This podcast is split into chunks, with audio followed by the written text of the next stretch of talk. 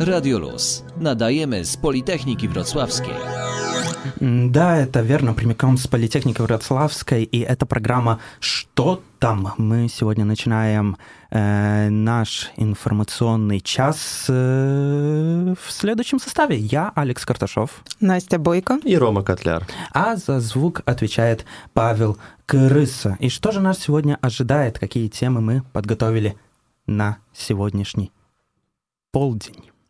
Ну, я подготовила достаточно две интересные темы, а конкретно про, одном фести... про один фестиваль, который произойдет в скором времени по территории всей Польши, и я вам гарантирую, каждый из вас захочет его посетить.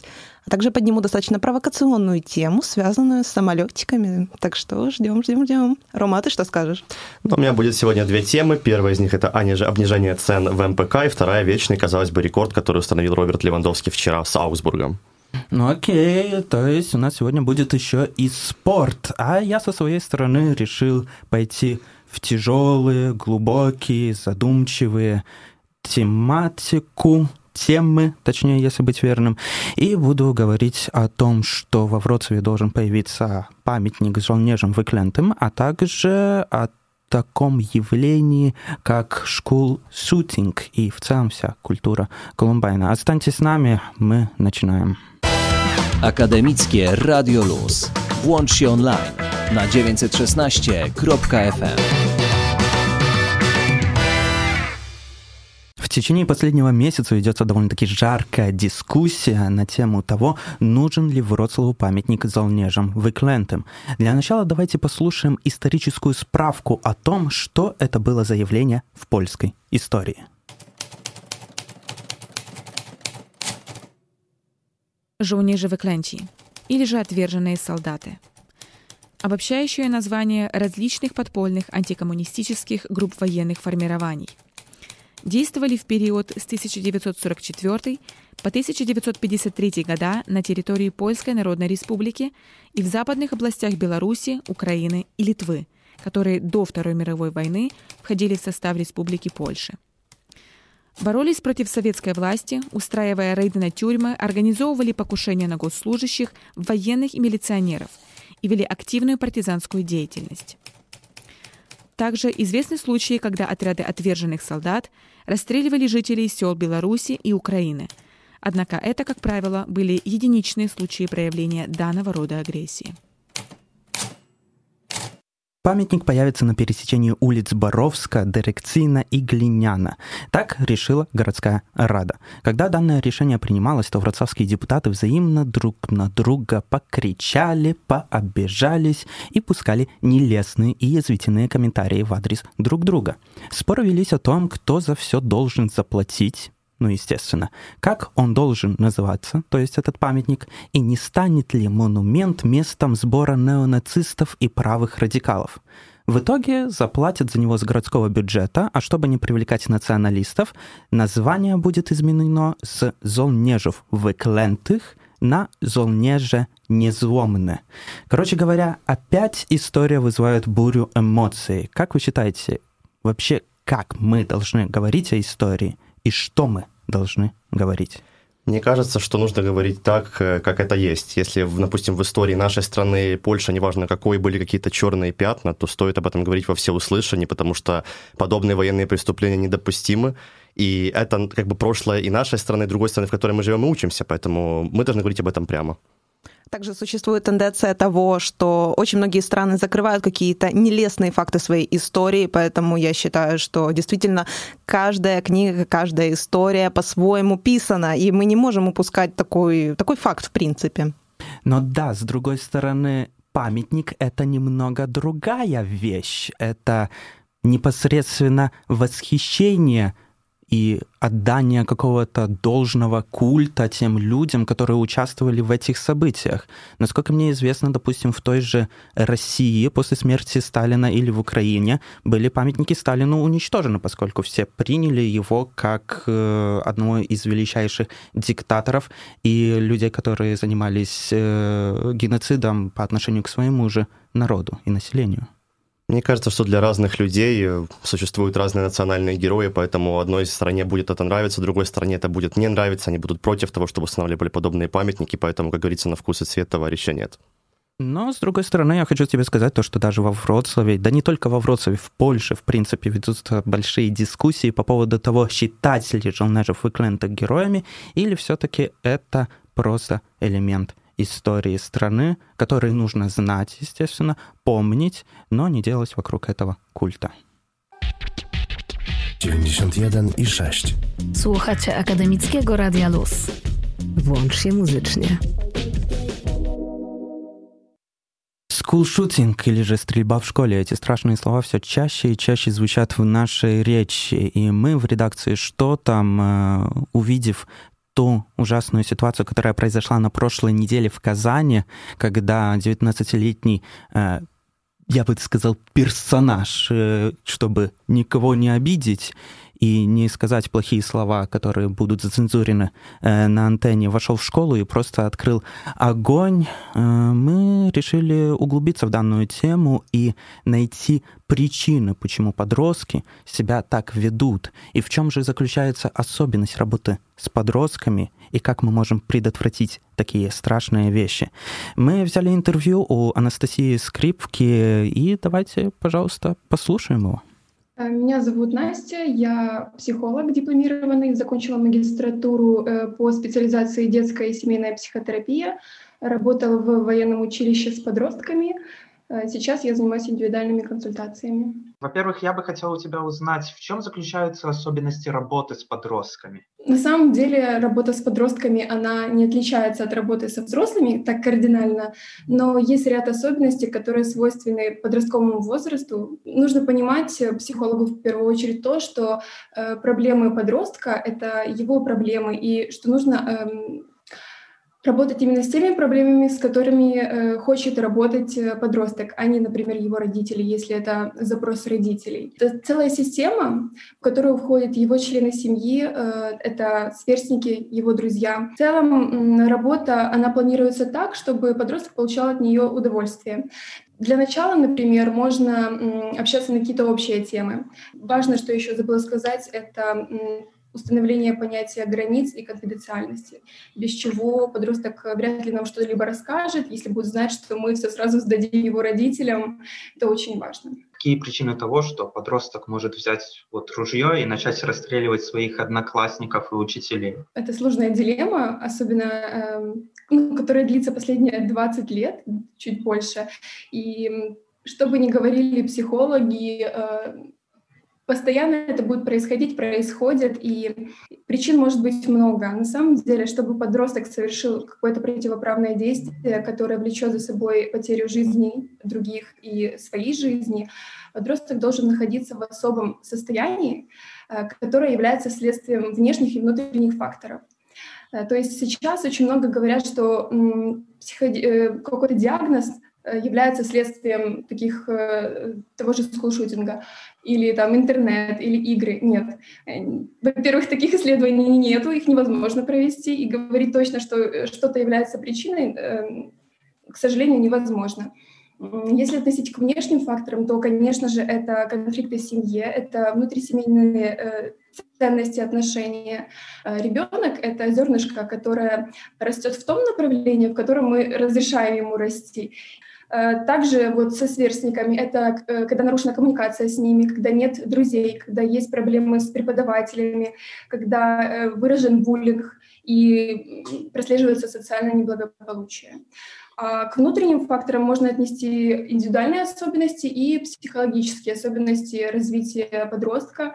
Это может быть легкая внушаемость, это может быть незрелость или сложное депрессивное состояние. Э, также причиной явно является месть. Сперва меня обижали, а потом буду обижать я вас. Вот есть эм, американский психолог Питер э, Лэнгман. Он выделил типы э, школьных эм, стрелков и поделил, их на три типа. Это травматики, психотики и психопаты. Травматики — это жертвы эмоционального, физического и сексуального насилия. Психотики — это люди, которые отделены от общества, такие изгнанники, которых не принимают в обществе. А психопаты — это люди, которые эм, не чувствуют эм, себя рядом с другими людьми, они не чувствуют, э, не испытывают чувство вины, они эм, могут даже наслаждаться страданиями других. И вот если говорить про психопатов, то часто это генетическая предрасположенность, но важно понимать, что не все психопаты берут оружие и начинают стрелять в других людей. Хорошо, а давай возьмем частный случай. Если говорить про казанского стрелка, который возомнил себя богом. Сколько мне известно, то, что в нашей терминологии и психологии он уже не относится к подросткам, он уже состоявшаяся взрослая личность. Каков его психотип и что его сподвигнуло на то, чтобы совершить такое действие? Ты верно подметил то, что э, он уже как бы не является подростком, но Возраст — это очень такое распытое понятие, потому что часто психологи классифицируют подростковый возраст с 11 до 16, кто-то с 11 до 18 или до 19. В целом мы можем говорить о том, что он является молодым человеком, который уже действительно э, имеет сформированную психику. Психика формируется в среднем там, до 7 лет и потом уже сложно что-то изменить. Какие-то диагнозы я, конечно, ставить не имею права, я не, э, не специализируюсь в этом, но, насколько мне известно, у него стоял диагноз энцефалопатия, э, то есть расстройство, головного мозга, но, опять же, нельзя говорить, что это может быть какой-то быть из причин то, что он сделал. Эм, да, мы знаем, что энцефалопатия, она может э, ухудшать настроение и проявлять какое-то депрессивное состояние. Но вот я читала все эти новости, и я не нашла подробной информации про его семью, про то, как он общался с подростками. Там говорили, что он тихий мальчик, ну так часто говорят. Часто говорят, что вот был тихий, спокойный, а потом э, взял оружие и пошел стрелять во всех. Поэтому сложно тут на самом деле говорить, э, что стало конкретной причиной. А откуда взялся вот этот культ Бога? То, что он себя возомнил именно Богом? Он, он выбрал для себя какую-то субкультуру, которая могла его э, идентифицировать как значимую личность, в которой он мог э, себя проявить. Вот подростки часто вступают в какие-то движения, они могут их сами создавать, а могут э, находить, придумывать и так далее, те же идолы. И э, это происходит почему? Потому что подросток, он пытается найти свое «я», где-нибудь, где вот в обществе его не принимают, а создав себя кем-то, он уверен в том, что он почувствует чувство этой значимости, у него будет принадлежность к э, какому-то мнимому, в кавычках, социуму, и он будет вот чувствовать себя Богом. Раз уж мы уже затронули тему различных субкультур, то также я спросил у Насти о том, насколько опасно такое явление, как колумбайнинг. Это целая подростковая субкультура, которая за своей идеей берет события, произошедшие в школе Колумбайн, штат Колорадо, в 1999 году. Тогда два ученика данной школы вооружились до зубов и атаковали свое учебное заведение. Сейчас такая тенденция вполне может э, повториться. Э, уже даже прослеживается в новостях о том, что многие подростки хотят что-то там сделать, уже создают какие-то телеграм-каналы и как я и говорила, что это влияние внешних факторов и внутренних факторов.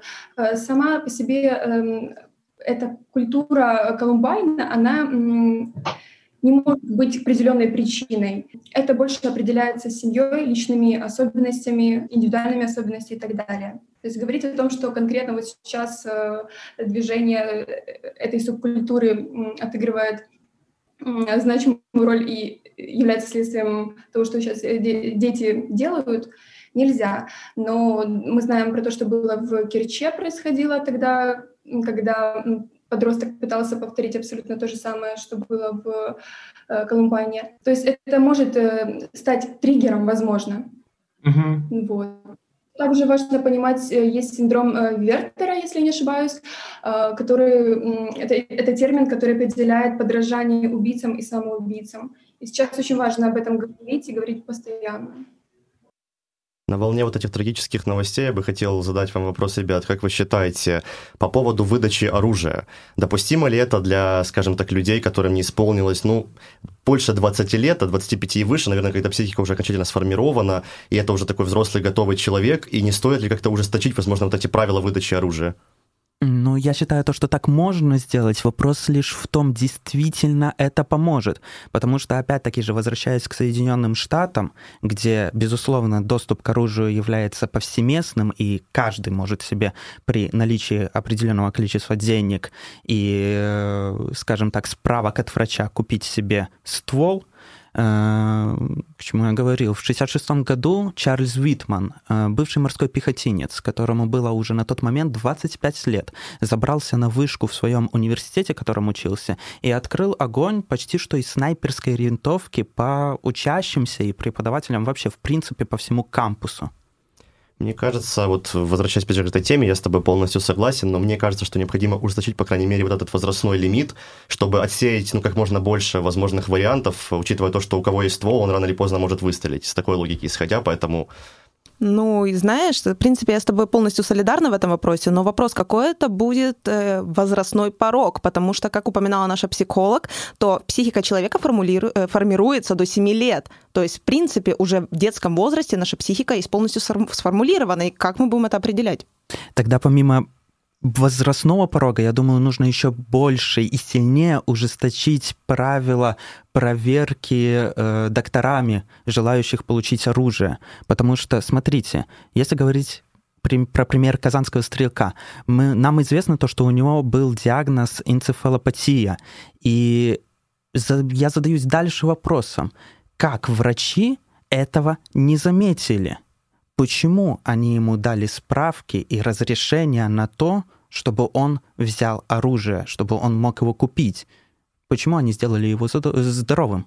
Мне кажется, возможно, имела роль какая-то своего рода халатность, человеческий фактор. Может быть, не только это. Но вообще очень-очень много действительно психически больных людей, и это такая проблема, которая сейчас набирает оборот, особенно на волне последних фильмов, вроде того же самого Джокера, который поднимает активно эту проблему в широкие массы. И мне кажется, сейчас эти правила будут с каждым годом ужесточаться, потому что это действительно огромная проблема в обществе, такие люди есть, они живут, и многие минимизируют степень этой проблемы. Психиатры могут на это закрывать глаза, а вот потом случаются подобные вещи.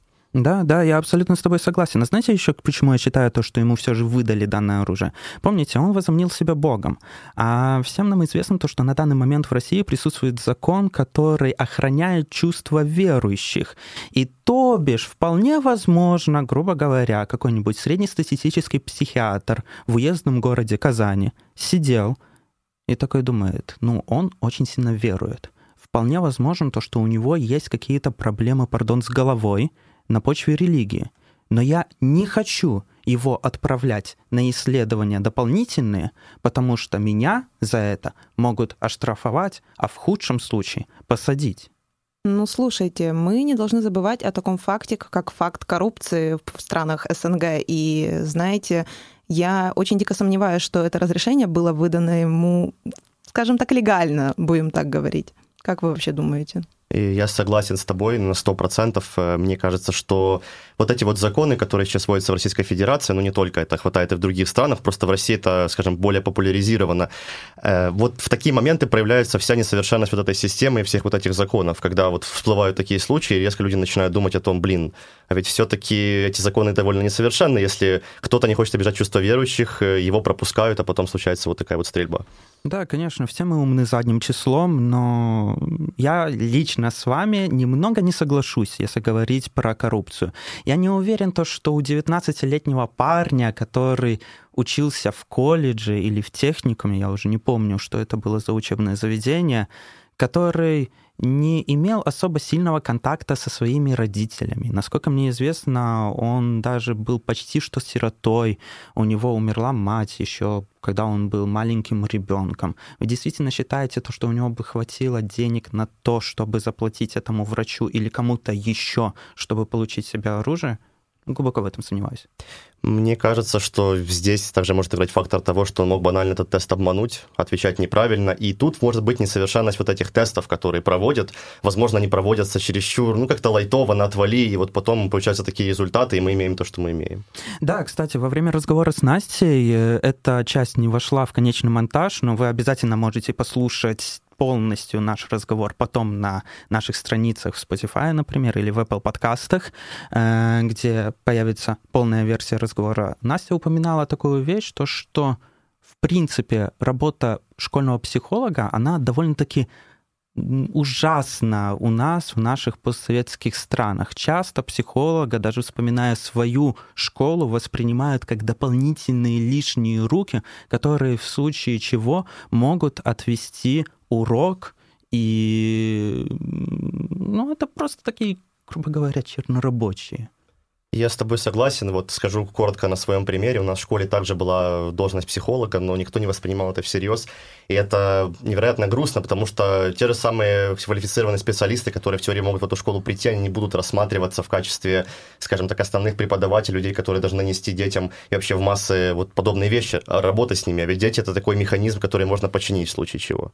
Ну, я скажу еще, я вспомнила такой факт, когда я училась в школе, у нас, естественно, был штатный психолог, и очень многие родители были против этого сотрудника, потому что у нас еще закоренелое такое понятие, что психолог, он колупается в мозгах, и значит ребенок, который обращается к психологу, он в частности есть нездоровым человеком, так же, как и взрослый. И я считаю, что это пора давно очень менять. Ну, значит, проблема все-таки в обществе. Нам надо измениться в первую очередь самим, не искать виноватых и причины того, почему частный случай совершил такое ужасное трагическое преступление. А нам, как социуму, нужно измениться для того, чтобы в нашем виде, как Homo sapiens, не просто не появлялось таких людей.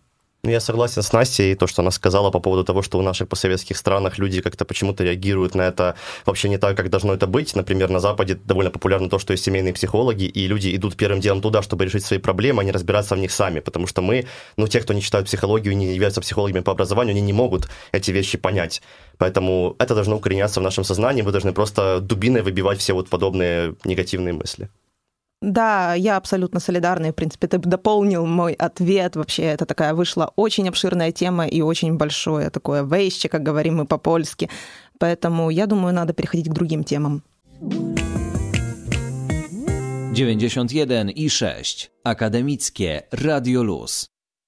С 1 июля цены на разовые временные билеты на общественный транспорт Вроцлава вернутся к ценам до январского повышения – Такое решение было принято советниками ПИС, Новочасно и Вспучастный Вроцлав, которые объяснили, что рост цен на билеты заставил жителей Вроцлава заметно реже пользоваться услугами общественного транспорта. Текущий прайс-лист поддержали исключительно сторонники мэра города Яцека Сутрика. Вместо 60 миллионов злотых выручки за первые 4 месяца у нас меньше 40 миллионов. Это невыполнение на уровне более 20 миллионов злотых. Если эта тенденция сохранится, невыполнение бюджета в первом полугодии может превысить 30 миллионов, а в годовом исчислении даже 50 миллионов злотых, считает глава клуба советников Новочастный. Ну, я вам хочу сказать то, что да, мне как обывателю, я думаю, как и всем нам присутствующим в студии тут, и как людям, которые нас сейчас слушают, очень нравится факт того, что цены все-таки будут снижены. Я хочу, в свою очередь, добавить, что, насколько мне известно, во Вроцлаве, в частности, очень низкие цены на проезд на транспорте, самые низкие в Польше. Поэтому, учитывая то, что они выросли в начале этого года и их еще понизили, у нас самый выгодный проезд. Да, да, да, да, это действительно так, и, может быть, на самом деле стоило бы оставить те цены, которые присутствовали у МПК после 1 января. Знаете я почему? Не кидайте меня... Э, знаете, я вам объясню, почему. Не кидайте меня камнями. Э, видите ли, суть заключается в том, то, что да, вроде бы мы будем меньше платить, но будет ли сам местный перевозчик получать достаточное количество денег, чтобы обеспечивать на том же хотя бы уровне тот, э, ту коммуникацию мейскую, которая присутствует у нас во Вроцлаве? Эм, я считаю, что если они все-таки решили, что они могут опустить цены, значит, они рассматривали это тоже под экономическим углом. И как бы если они могут себе такое позволить, значит, в принципе, этих денег достаточно, чтобы содержать весь транспорт, водителей в частности, и вообще, в принципе, всю систему МПК. Мне кажется, это все-таки вопрос того, то, что когда ты тонешь, ты хватаешься за любую соломинку, потому что, насколько мне известно, сейчас у МПК начались проблемы с полрегио.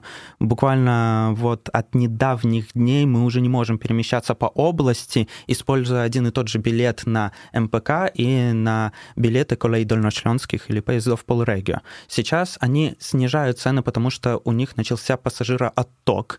И поэтому единственное решение — это как раз-таки снизить цены, чтобы хоть как-то остаться на плаву.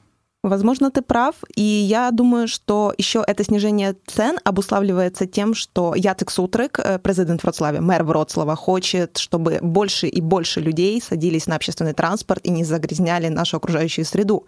Возможно, это тоже как-то повлияло, не знаю. Ну, что ж, поживем увидим, а нам остается только верить в то, что с МПК будет все хорошо, и то, что у нас будет зеленый город. Академический радио Луз. Да, действительно, это Академическое радио Луз. Вы слушаете «Что там?» И у нас новая рубрика, рубрика «Уголок инноваций от Кузьмича». Слушаем. Здравствуйте, мои маленькие любители инноваций. В студии Сергей Кузьмич с новостями мира технологий. Заодно про финансы вам сегодня расскажу. Будем говорить про криптовалюты, что там с ними случилось за последнюю неделю и почему быть в курсе происходящего очень важно. Тема сегодняшняя, полагаю, у всех на слуху, неспроста. Согласно данным Google Trends, число поисковых запросов о криптовалютах в середине мая достигло исторического максимума. Интерес населения к криптовалютам достиг самых высоких показателей за всю историю интернета. Да что там интернета, за всю историю человечества. Э, но вряд ли люди прошлого могли так обильно обсуждать деньги, которые нельзя потрогать. А вот мы с вами с удовольствием этим занимаемся, просто кайфуем. Э, для тех, кто уже который год едет в танке, рассказываю. Криптовалюта – это цифровая валюта, которая существует и работает на технологии блокчейн. Основная идея заключается в том, что контролировать, проводить эмиссию, ограничивать эти цифровые активы не может вообще никто. И этим, к слову, занимаются центробанки государств. Обычно. Но они являются регуляторами своих внутренних финансовых систем.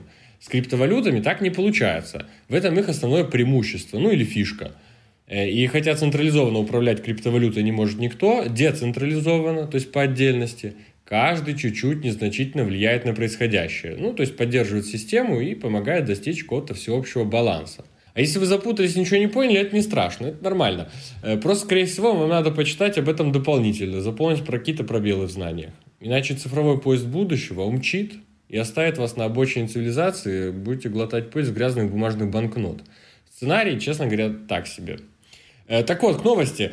Всю прошлую неделю новостные порталы вообще всех приличных изданий буквально лихорадило от новости про криптовалюты.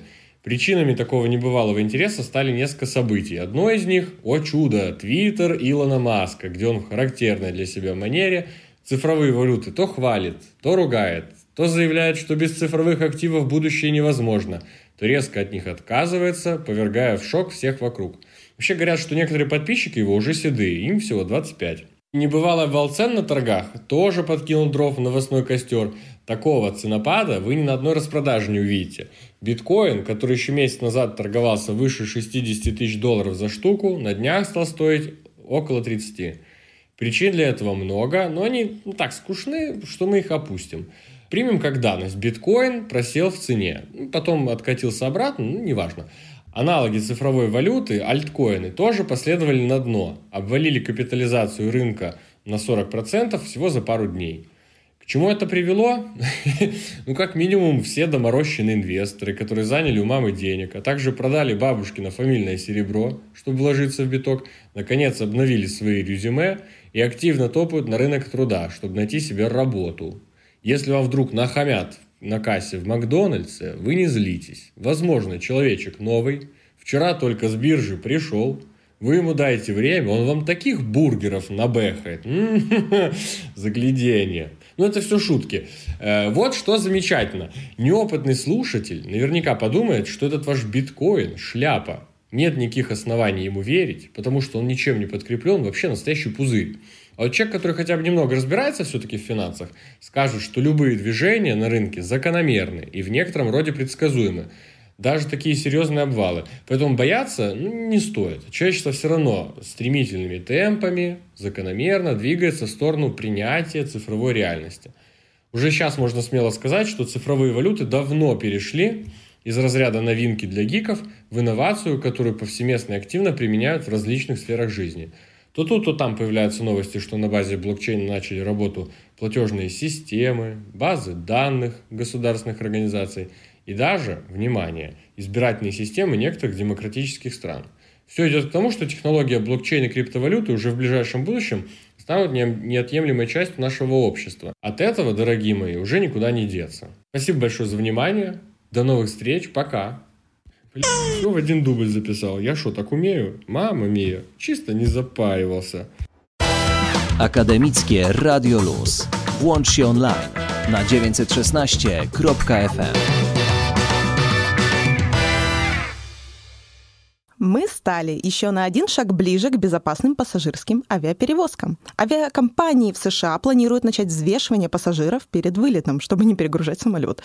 Это связано с ростом уровня ожирения среди американцев. Важная задача авиаперевозчика – точно рассчитать вес самолета, чтобы убедиться, что он находится в допустимых пределах безопасности. Стандартные числовые значения, усредняющие массу пассажиров, используются для расчета общего веса самолетов. Однако показатели ожирения в Соединенных Штатах растут, поэтому данные, которые в настоящее время учитываются при расчете общего веса самолета, скорее всего, устарели и, следовательно, небезопасны в использовании. Поэтому Федеральное управление гражданской авиации США хочет обновить данные о среднем весе пассажиров. Согласно новым требованиям, рассмотренным в отраслевом издании Air Insight Group, перевозчики должны будут проводить перед вылетом осмотры среднего веса пассажира. Затем несколько случайных людей, выбранных службами безопасности, будут взвешены перед посадкой. Тест будет добровольным, поэтому если пассажир не согласится на взвешивание, ему не придется этого делать. Затем авиакомпания должна случайным образом выбрать другого человека. Вес среднего взрослого человека, э, пассажира авиаперелетов, скажем так, и ручной клади увеличится на 12%, с 77 килограмм до 86 килограмм летом и с 79 до 88 килограмм зимой. ФЭА предлагает авиаперевозчикам проводить исследования среднего веса пассажиров каждые 36 месяцев. Вау, довольно-таки интересно. Все же американцы решили признаться то, что у них есть проблемы. Ну, я должна добавить, что тест будет добровольным, поэтому если пассажир не согласится на взвешивание, ну, если, не знаю, он там чего-то стесняется, возможно, ему не придется этого делать. Затем авиакомпания должна выбрать случайным образом какого-нибудь другого человека, чтобы все-таки как-то контролировать вес самолета и чтобы он не перегружался. Так что не знаю, как это будет происходить. Ну, я вам хочу сказать то, что Тема может быть показаться смешной поначалу, но все же большая беда заключается с вопросом моральности и этичности. То есть тебя в теории могут высадить с самолета из-за того, что ты слишком толстый? Ну, как заверяет вообще вот эта вот группа, вот эти авиаперевозчики, они считают, что показания веса, как ты сказал, должны оставаться невидимыми для публики, поэтому оператор должен обеспечить э, конфиденциальность любых собранных данных о весе пассажира, скажем так. Хорошо, хорошо. Смотри, я превысил вес допустимый в самолете. Мне что, надо выкидывать ручную кладь? Ну, я не знаю, честно говоря, как они это будут до конца реализировать. На самом деле это такая провокационная тема немножко, потому что так можно обидеть в принципе человека. И, допустим, представим себе заоблачную ситуацию, но если целый самолет будет как бы в таких, скажем так, пассажирах с лишним весом, то что будет делать авиаперевозчик? Ну, не знаю, действительно не знаю. Мне остается лишь посоветовать э, пассажирам американских авиалиний заниматься почаще спортом, но у кого точно нет проблем с ожирением, так это у нападающего Баварии Роберта Левандовски, который вчера в поединке с Аусбургом забил 41 гол на 90 минуте матча. Таким образом, польский форвард превзошел, казалось бы, вечный рекорд бывшего нападающего Баварии Герда Мюллера, забив 41 гол за 29 матчей в Соне Бундеслиги и превзошел, как я уже повторюсь, рекорд Мюллера, который сумел отличиться 40 раз в Соне 71-72. Ну а на волне вот этого успеха Левандовского поляки пойдут есть куда, Настя? Расскажи ты. Слушай, они, наверное, пойдут какие-то заведения, которые, кстати, с прошлой субботы открыты во всех городах Польши. И, кстати, я должна дополнить, что в скором времени произойдет ежегодный фестиваль Restaurant Week. В нем примут участие около 400 ресторанов из 14 регионов Польши. Фестиваль состоится в период с 9 по 27 июня. Организаторы подчеркивают, что гости смогут попробовать как польскую кухню, так и блюда многих кухонь мира. Предложения фестиваля будут включать вегетарианские, рыбные и мясные блюда, чтобы каждый человек мог выбрать себе меню, которое ему нравится. По специальной цене 59 злотых. Но если вы сделаете платность и резерви- э, резервацию столика в первую неделю ну, происхождения фестиваля, скажем так, то если вы заплатите бликом, у вас будет скидка 10 злотых, а также если вам 18 плюс лет, то вы еще получите бесплатный коктейльчик в этих ресторанах. Ну, меня это не может не радовать, потому что наконец-то футраки возвращаются во Вроцлав, и наконец-то мы сможем выйти куда-то и насладиться вот этой вот атмосферикой уличных, э, уличной еды. Кстати, во Вроцлаве э, в этом фестивале принимают участие такие рестораны, как Enigma Resto Bar, Фольгуемы, джаз-клуб и ресторан Вертиго, Алыки, ЦК Реставрация и Манимото. Так что если вы любите какие-то из этих заведений, возможно, вы можете присоединиться к этому фестивалю и так на выгодной цене сходить туда, отпраздновать э, любое ваше, там, не знаю, желание или как-то провести время. Но я уже, например, точно знаю, куда я пойду. Ну, на этой приятной ноте мы с вами на сегодня попрощаемся. С вами были я, Рома Котляр. Настя Бойко. И Алекс Карташов. Под... И Подписывайтесь на наши соцсети, прости, Алекс, не забывайте об этом. Ну и слушайте Радио Люс э, каждое воскресенье в 2 часа дня по польскому времени, 3 часа по украинскому. Пока. Akademickie Radio Luz.